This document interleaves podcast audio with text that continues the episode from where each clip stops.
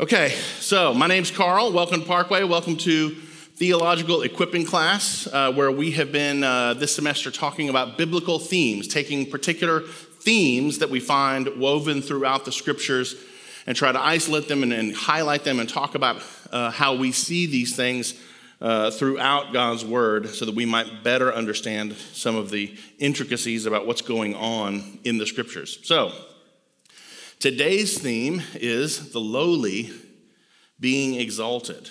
And so, this is a theme that could be easily overlooked or maybe even misunderstood or dismissed simply because it's a, it's a thing we see and we're like, yeah, that's cool. Jesus was lowly, nice. Uh, so, it's easy for us to perhaps misunderstand or misapply the meaning or importance of this theme. And so, I'm hoping that together we can consider this phrase, the lowly being exalted, together and better understand the purpose of God's will and his use of it. So let's pray and then we'll get into it. Father, uh, we love you and we're thankful that you love us. We're grateful that it is by your mercy and your grace that we can know you because your spirit has illuminated the truth of your word to our hearts, given us faith, given us a new heart that loves you and hates sin. And, and so we ask for you to to continue that work of illumination in us as we study your word, as we kind of come at it from different angles, thinking about themes and trying to see some of the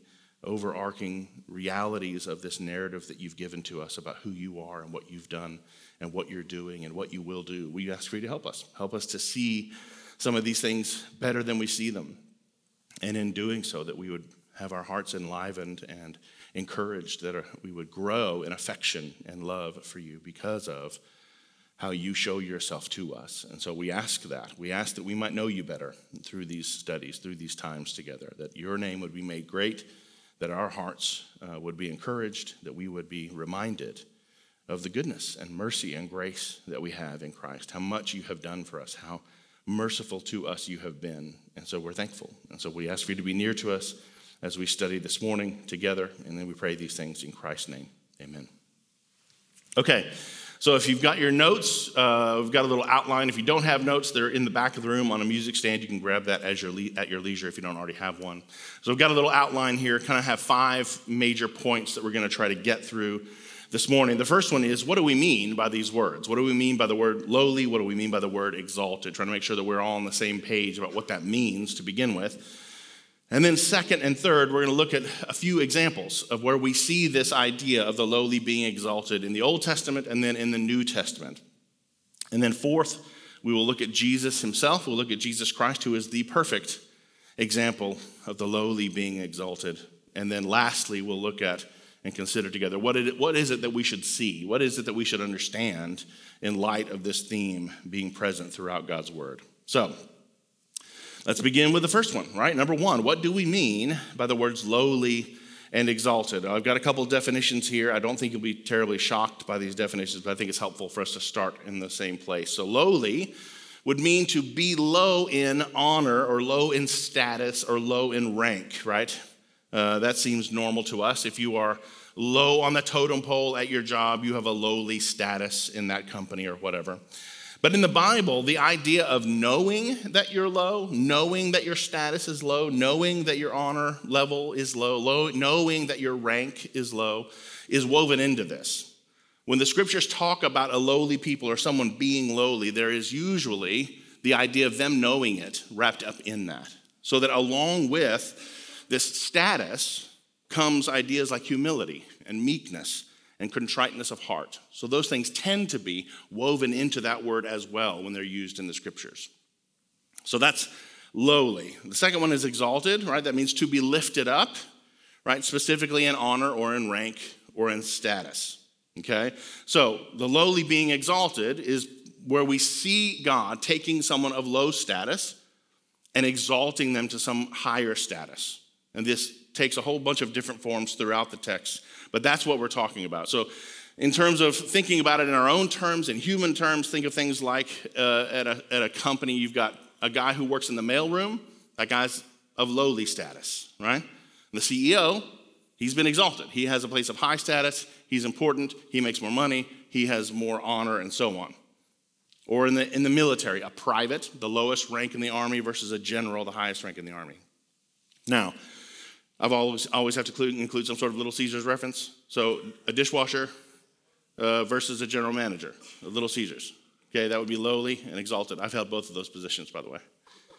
I don't know if I've mentioned that before. Well, I'll mention it now. It's important to me.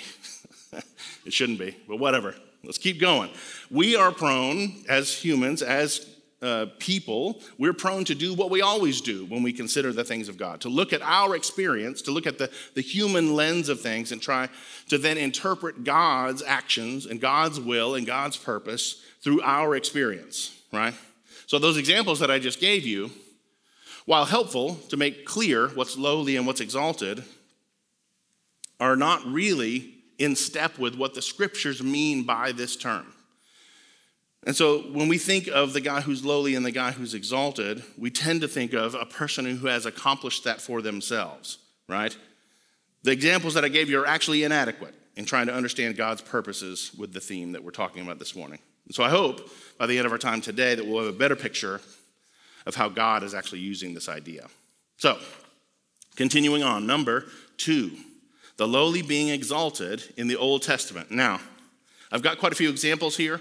This is not comprehensive. I could give we could erase all of these and find 15 or 20 more. These are the ones that seemed most prevalent, most obvious, most low-hanging fruit, most interesting, whatever you want to call it. And so these are just some of the places where this theme appears. The first one on your list here is Adam.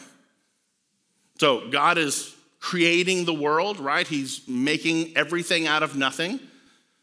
He creates the world, he creates the water, he creates the land, he creates the plants and the fish and the birds and the animals. And finally, he finishes with the creation of man. And he does not go and take the most precious thing that we might think and take a pile of gold and say, I'm going to make a man out of this. No, he reaches down into the dirt and picks it up and breathes life into it. Takes this lowliest of creation. No one would look at the dirt and be like, ooh, look what God did right? People look at the Grand Canyon or trees or mountains or a blue whale and they say, look what God did. But he takes the dirt, this lowliest thing, and breathes life into it and exalts him to the pinnacle of his creation. He says, everything else I've made isn't as good as this. This is very good. And so we see this idea of lowly being exalted even from the very, very beginning of creation. Next on your list, Abraham. Abraham is this nobody, this weird dude who lives out in the middle of nowhere, worships the moon, he's in a far off land, and we would never heard of him if it weren't for the fact that God intervened and said, I have chosen you to be the man through whom my Savior will come. I am going to rescue and redeem the world, and I'm going to do it through your line. So he takes this lowly man and exalts him to this position of ultimate remembrance, the ultimate patriarch of the faith is this man, Abraham. So it's through him that God chooses to reconcile the world to himself. And it's because of God taking this lowly man and exalting him that we even know who he is because of what God has done in him. Next on your list, Isaac, right? Isaac is the son of Abraham. He was born, he was this promised child that, that old Abraham and his wife thought, no way, we're ever going to have a kid, but then they did because God is gracious and kind gives them this son, and almost immediately, at least in the narrative, almost immediately, Isaac goes to the low, lowest status of what he could be. He's just going to be a sacrifice. God says, Go and sacrifice your son. So now he's supposed to just be this thing that's killed, slaughtered, put on an altar, and burned as, a, as an offering, as a, as a symbol of worship to God. And yet God rescues him from that and exalts him to this place of continuing this line, this heritage, this legacy of promise that God has given to his people. And so he was going to be sacrificed by his father, but was instead rescued by God and exalted by God to continue this lineage of promise. Next, Joseph. Joseph, the second youngest son of Jacob. You remember Jacob, right? The brother of Esau, who was the second born, right? Esau was first, Joseph was uh, second. I'm sorry, Jacob was second. And he ends up being the one who carries the promise. Why? Because his brother sold his birthright to him. He's like, hey, you hungry? Here's some soup. Hook me up with that birthright. He's like, you got it, bro. I'm super hungry. Right? And so Jacob then ends up being the one who carries this promise from God this lineage of faith, this legacy. And he ends up having 12 sons with four different women. And he is, uh, and so this, the second youngest of those sons is Joseph. Joseph is, of course, envied and then betrayed by his brothers and sold into slavery. So he becomes this lowly place, this lowly estate that he's in. He's a slave, he's imprisoned. And through the miraculous intervention of God, through his providence, through his grace, Joseph becomes the second in command over all of Egypt. He's able to interpret dreams and he's elevated and honored by God within this context to be the man through whom all of Egypt and then all of Israel will be rescued and saved from famine. Because of Joseph's ability to interpret dreams, he understands that there's a famine coming. He prepares the way. He puts aside a lot of food, so much food that people outside of Egypt are able to benefit from Egypt's preparedness that was done by Joseph.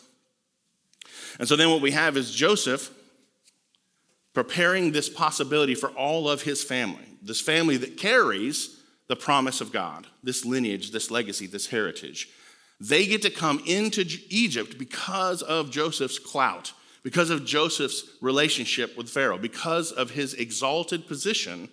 The entirety of the Israelite family is able to come into Egypt and to live and to prosper, which they do. They prosper, they have tons and tons of kids, and they grow real fast. They're making babies all the time, kind of like Parkway. You guys are crushing it, okay? Job security. Yeah, I will never ever lose my job. You guys keep having kids. Uh, so they have a bunch of kids. There's a new Pharaoh. That Pharaoh has no idea who Joseph is and doesn't care. He just sees this other ethnic group expanding at a rapid rate and he doesn't like it. He wants Egyptian blood to rule and reign and be the most prominent thing. And he sees all of these Hebrews having all these kids. And he says, Man, I gotta, I gotta slow this down. How am I gonna slow it down? Well, he tells the Hebrew midwives Okay, here's what I want y'all to do. You guys are overseeing all the births of these Hebrew kids. When a baby is born, if it's a kid, kill it. If it's a, if it's a girl, let it live. That way, those women can then marry and have kids with Egyptians. The Egyptian blood will grow, things will be better. Well, I won't have all these crazy Hebrews running around. And the midwife's like, nope, we're not doing that. So they lie to Pharaoh and they say, man, listen, you told us to kill the baby boys. And man, we really, really, really wanted to, because you know, you told us to do that. But here's what happens those Hebrew women, man, when they have babies, bing, bang, boom, they have them so fast. As soon as we find out they're about to have a kid, we run in there. So, kid's already born, we couldn't kill it. Sorry. They're just so fast. They have babies so quick. I don't know what to do, but that's what's happening. So, I don't know what you want me to do. And when we hear that story recounted to us in the scriptures, we see another pattern of God exalting the lowly because those women are literally mentioned in the scriptures by name. These two Hebrew midwives, Shiphrah and Puah, are mentioned by name in the scriptures, while the Pharaoh is just the king of Egypt. We don't get his name, we get their names. And there's a sense in which we can see this pattern of God saying, These lowly women whose job was to help with birth are being exalted to the point of being remembered for all of time, captured forever in God's word because he has exalted them because of their faith and their obedience to God rather than to men. So the Hebrew midwives, God names the women, but he does not name the king of Egypt. Next on your list, Moses, right? God chooses this guy who is a murderer, who's living in hiding, trying to escape prosecution, right? He killed an Egyptian and then ran away, and now he's hiding in the wilderness, right? He's a guy with a speech impediment. He doesn't speak well. Maybe he has a stutter. And God chooses this guy, this hiding murderer who can't speak. That's who God chooses to take his message to Pharaoh and say, Release my people, let my people go. He's the one that God declares this message to.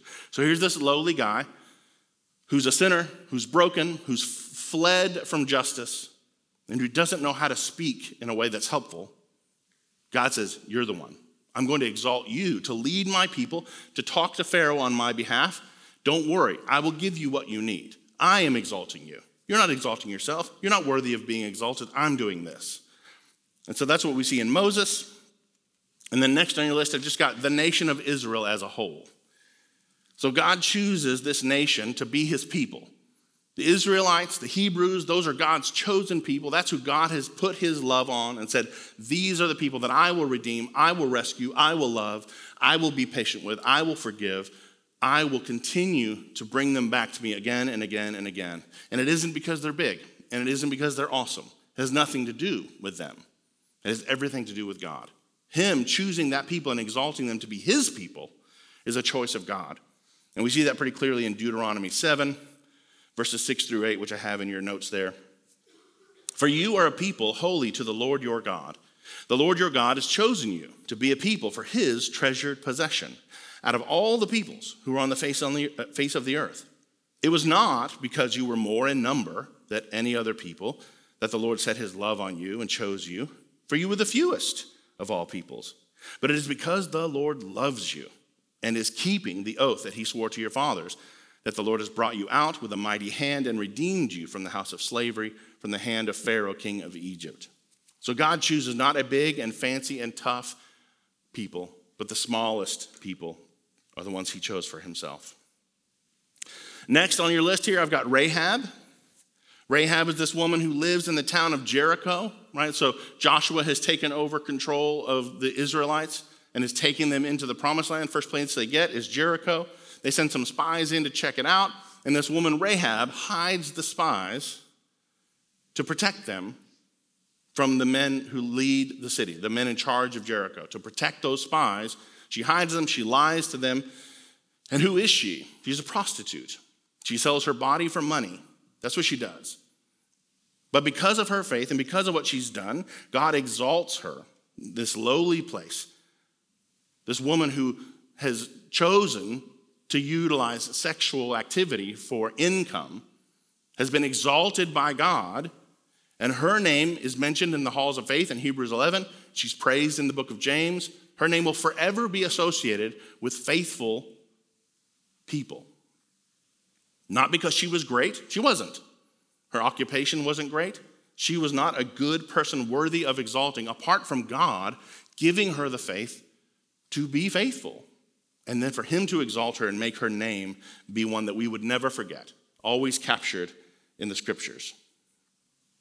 Next, the army of Gideon, right? You remember this story?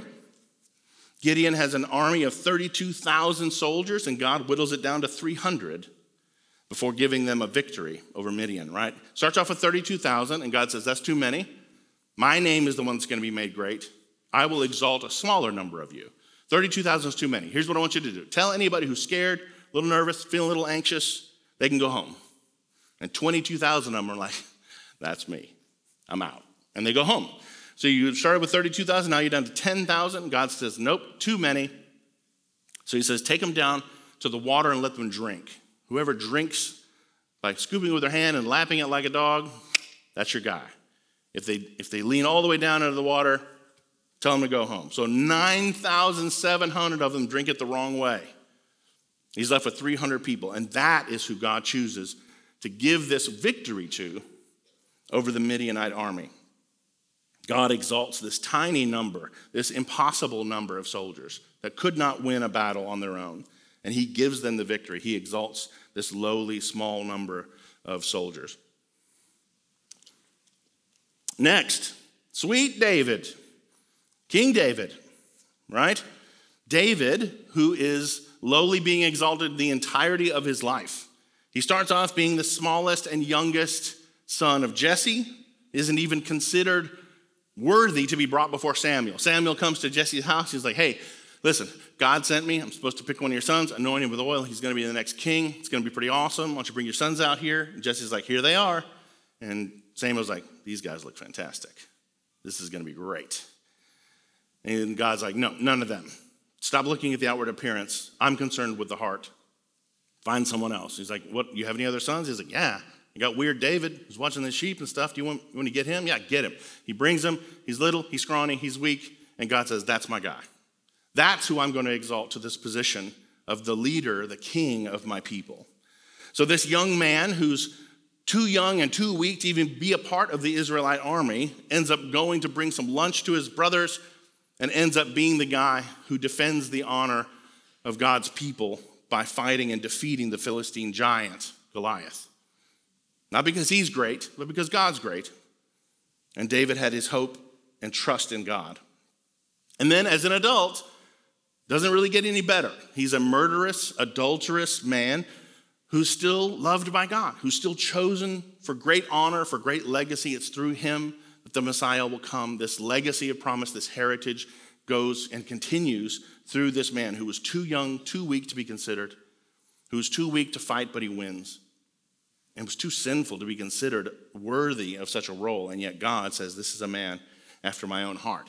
God takes this lowly man who stays lowly his whole life and continues to exalt him his whole life. Next, Daniel.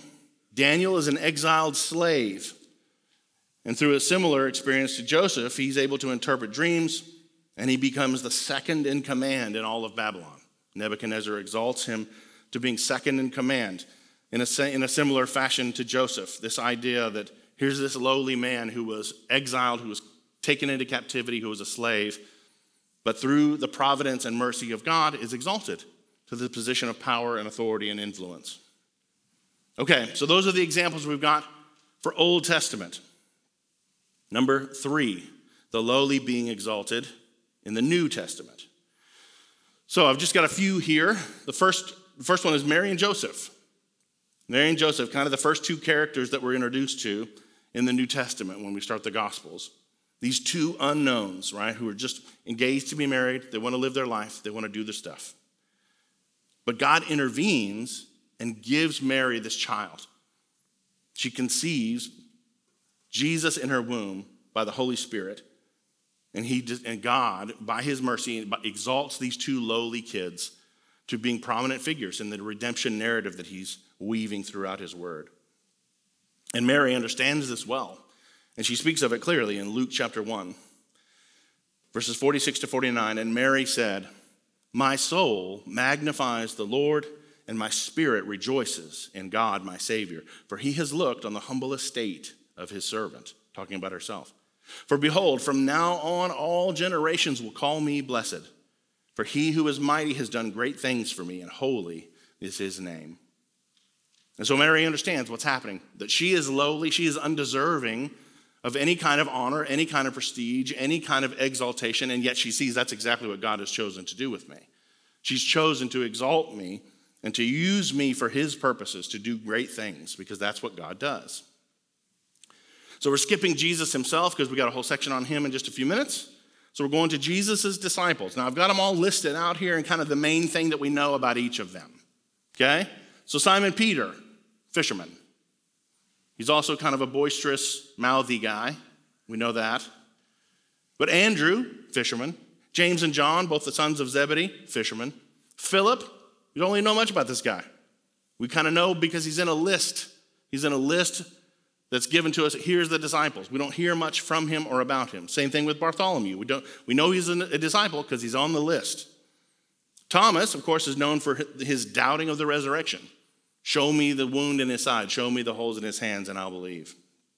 Matthew, who's mostly known for the Gospel of Matthew, as well as being a tax collector. Right? Tax collectors aren't, aren't well loved or well esteemed in this time period, in this culture. Then we've got James, the son of Alphaeus, to be differentiated from James, the son of Zebedee. And that's literally the only thing we know about him that's different that he's the son of Alphaeus. We just know it's a different James. Thaddeus, also known as Judas, the son of James, which is about the only other thing we know about him. And then we've got Simon. We know he's the zealot because he's often called Simon the zealot. So ostensibly, he was part of this kind of political group that was really fervent and eager to defend the history and the culture and the, uh, the heritage of the Jewish people. Then we have Judas Iscariot, which who of course is known for betraying Jesus.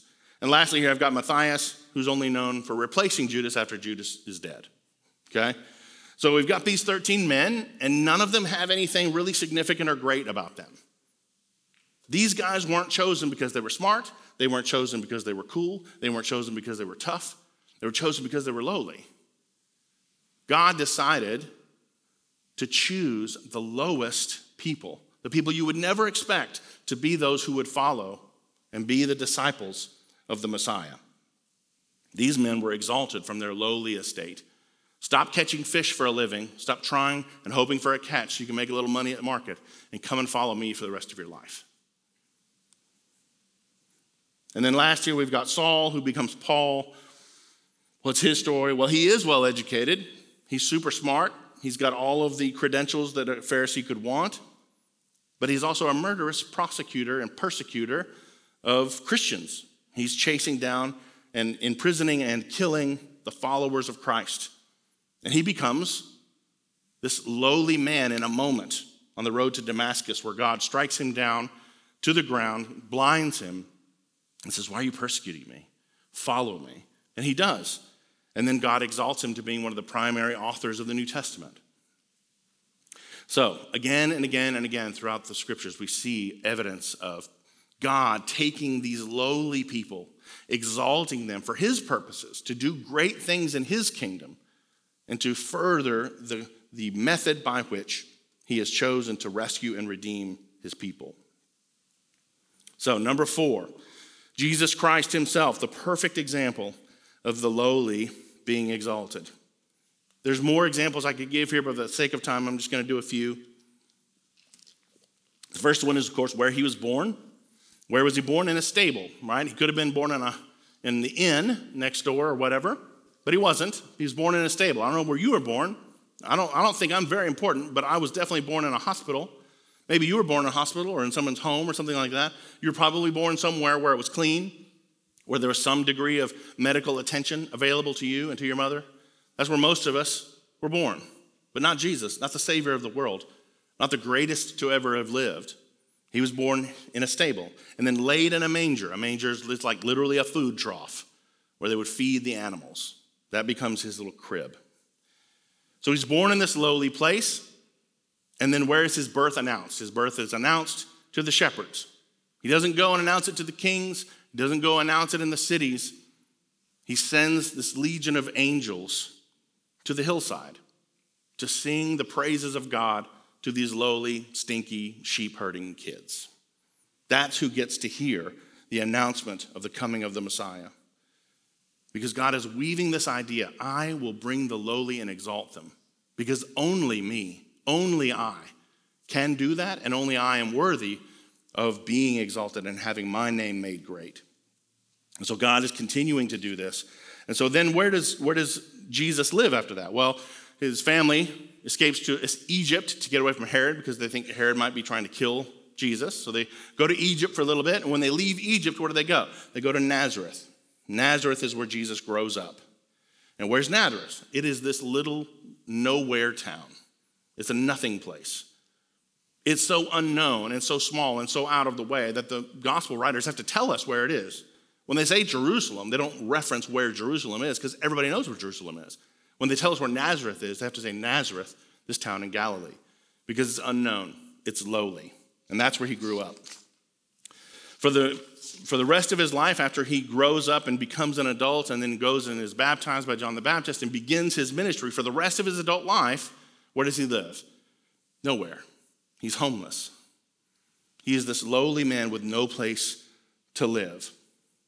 Luke 9, verse 58, and Jesus said to him, Foxes have holes, and birds have the birds of the air have nests, but the Son of Man has nowhere to lay his head. And then at the end of his ministry, what happens to him? He is scorned, abused, beaten, and he dies a, cru- a cruel death, a crucifixion, a death that was meant for slaves, for political agitators, for criminals. This is how he dies. He dies in this lowly way, in the same way that he was born, the same way that he lived. And so we see these patterns of lowliness throughout Jesus' life. But I think the most compelling thing is that the scriptures speak so explicitly about his lowliness over and over and over again. And I've got several of the texts here, and I'll read them to you quickly. Matthew 11, verses 28 and 30. Jesus says, Come to me, all who labor and are heavy laden, and I will give you rest. Take my yoke upon you and learn from me, for I am gentle and lowly in heart, and you will find rest for your souls. For my yoke is easy and my burden is light. Philippians 2, verses 5 to 11. Paul says, Have this mind among yourselves, which is yours in Christ Jesus, who, though he was in the form of God, did not count equality with God a thing to be grasped, but emptied himself by taking the form of a servant, being born in the likeness of men. And being found in human form, he humbled himself by becoming obedient to the point of death, even death on a cross. Therefore, God has highly exalted him and bestowed on him the name that is above every name, so that at the name of Jesus every knee should bow in heaven and on earth and under the earth, and every tongue confess that Jesus Christ is Lord to the glory of the Father. And so, Paul makes it very clear to us there in that passage how Jesus chooses the lowliness, he embraces the lowliness, and then God exalts him. And then in the book of Matthew, this is toward the end of Jesus' ministry, he's preparing to enter the city of Jerusalem. And it says, Now, when they drew near to Jerusalem and came to Bethphage to the Mount of Olives, then Jesus sent two disciples, saying to them, Go into the village in front of you, and immediately you will find a donkey tied and a colt with her. Untie them and bring them to me. If anyone says anything to you, you shall say, The Lord needs them, and he will send them at once. This took place to fulfill what was spoken by the prophet, saying, Say to the daughter of Zion, Behold, your king is coming to you, humble and mounted on a donkey, on a colt, the foal of a beast of burden. And so here's Jesus coming into the city. The people are expecting something quite different than what he actually is bringing. They're expecting a conquering king to come in, which would have come in on a, on a war horse. But Jesus is lowly and humble because the job that he's doing is different than the job they think he's doing. And he comes in on a donkey. And then in John 13, Jesus is having supper with his disciples. And starting in verse 3, it says, Jesus, knowing that the Father had given all things into his hands, and that he had come from God and was going back to God, rose from supper. He laid aside his outer garments, and taking a towel, tied it around his waist. Then he poured water into a basin and began to wash the disciples' feet and to wipe them with the towel that was wrapped around him. Foot washing is a symbol of submission, a symbol of honor. Someone of a lower station would wash the feet of someone of a higher station. And so Jesus is saying, through this act, I am a servant.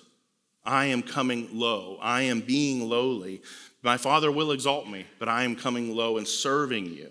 That's what this act is doing. He's demonstrating his lowliness to his disciples. They don't like it and they push back, but they don't understand.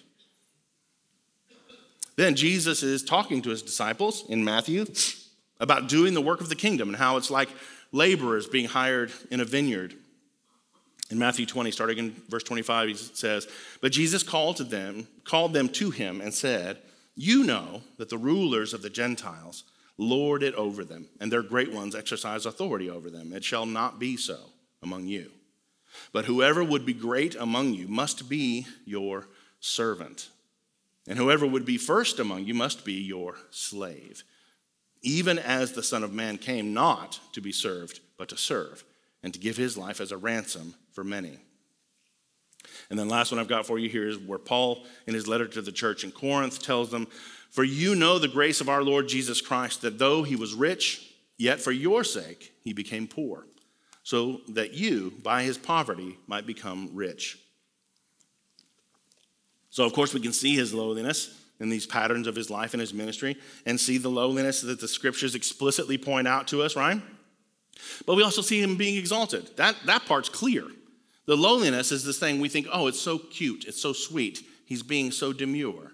But that's not important. What's really important is that he gets exalted, and that is important. But we don't need, we don't need to miss what's actually happening. So we see that he's the Messiah. We see that he's the Savior of the world. He's exalted through his life and his death and resurrection. And now he sits at the right hand of the Father, and he will come again. And there we will see more of the lowly being exalted and the prideful being cast down, which is kind of the opposite of this idea. When the lowly are exalted, those who have chosen to exalt themselves are brought low. And so, even upon Jesus' return, he will be removing the strong and exalting the lowly. The strong beast, the devil, will be torn down and cast into utter darkness, and the lowly sheep will enter the kingdom. And so, for us to really contemplate this lowliness, his lowliness, and to understand it correctly, it's a valuable and important thing for us to do. Which brings us to number five. Number five, what should we see in this biblical theme? Well, first, we should see that we don't typically see the world correctly. You and I don't look at the world the right way. We don't see it through a biblical lens. We see this idea of the lowly being exalted, and we kind of like it. But we generally only really like it in our stories, in our books, our movies, our shows, our podcasts, right? Everyone naturally roots for the underdog. We like it when Marlin and Dory work up the courage to go across the ocean and find Nemo. We like it when Woody and Buzz Lightyear work together to get themselves into that moving van so they can be with Andy. We like it when the U.S. hockey team beats the dirty Russians in 1984. Can you still say dirty Russians? I just did. Just kidding. They're not, they're not that dirty. In real life, though, we tend to think about those who are exalted as those who have earned it. That's how we think about it. Most of the time, we think of those who have put in the work, those who have earned their way to the top should be exalted, right? We like rags to riches stories like Bill Gates or Steve Jobs starting a, a business in their garage and turning it into this multi billion dollar corporate conglomerate universal thing that controls all the phones in your pocket. We somehow like that story. Even the examples I gave you back at the beginning, right? The mailroom and the CEO, the private and the general, the dishwasher and the general manager if that mailroom guy works real hard and after 20 years becomes the CEO, we're like, yeah, lowly being exalted. That's great. We love it. He, he worked his way up. If that private stays in the army as a career, follows his orders, gets promoted, becomes a general, we're like, dang right, he deserved it. He worked hard. He deserves that. But that's not how this works. That's not what we're talking about. When we talk about the lowly being exalted, when God is showing us the lowly being exalted, He is not talking about or showing us those who have pulled themselves up by their bootstraps, worked real hard, earned their place. He's talking about those who are lowly and have no hope of exaltation because they are lowly. He will exalt them. It is God alone who does this.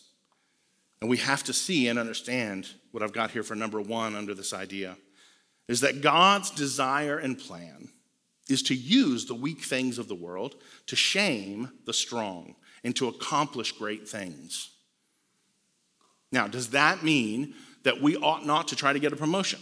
No, of course not. Does that mean we shouldn't try to work real hard and work our way up the corporate ladder and earn a better title and get more responsibility that hopefully comes with more pay? No, those are good things to be doing because that's not what we're talking about. That category of thinking is different than what we're talking about today. What we're talking about today is the difference between you and I trying to exalt ourselves. I want to make the name of Carl great. It's important that you think I'm great, and I'll do whatever it takes for you to believe that and for you to exalt me. That is the, the issue that we're talking about. That's what God is against. So when he says that he, the humble, will be exalted and the exalted will be humbled, those of us who have striven to make our own names great are those that God will tear down, those that God will remove from the seat of power in our own hearts. Because ultimately, we're trying to usurp his authority. We want the glory and the honor that's only due to his name.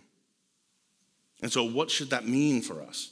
First, we have to understand that this is indeed God's desire and plan to use the weak things of the world to shame the strong and to accomplish great things. So, this is this idea, this upside downness of the way the kingdom works. The kingdom of God is different than the way we think about life on earth. In this life, our values are typically backwards from the way God has ordained things to be. The kingdom of God is upside down, it's backwards. The way the sinful human heart works is that we want to earn our way. We want to deserve what we get. We want to be responsible for our own successes, our own accolades. We want, in short, to be our own savior. I want to be okay. I want things to go well for me because I did something, because I accomplished something. But that's not how the kingdom of God works. We see that upside downness of the kingdom clearly in the Sermon on the Mount, which we looked at pretty, pretty in great detail, chapters 5 through 7 of Matthew just a few weeks back. Right? The poor in spirit will have the kingdom of God, the meek will inherit the earth, the persecuted will be rewarded, which is all different than what we think it ought to be. Matthew 20, verse 16. So the last will be first, and the first last. We've heard that a thousand times. It's crocheted on your grandma's pillow on her couch. You know that text. What does it mean? What does it really mean for the last to be first and the first to be last? What does that mean for God to exalt the lowly? Matthew 23, verses 11 and 12. The greatest among you shall be your servant. Whoever exalts himself will be humbled, and whoever humbles himself will be exalted. And then 1 Corinthians chapter 1, verses 27 to 31. But God chose what is foolish in the world to shame the wise. God chose what is weak in the world to shame the strong. God chose what is low and despised in the world, even things that are not, to bring to nothing things that are, so that no human being might boast in the presence of God. And because of him, you are in Christ Jesus, who became to us wisdom from God, righteousness and sanctification and redemption, so that, as it is written, let the one who boasts boast in the Lord.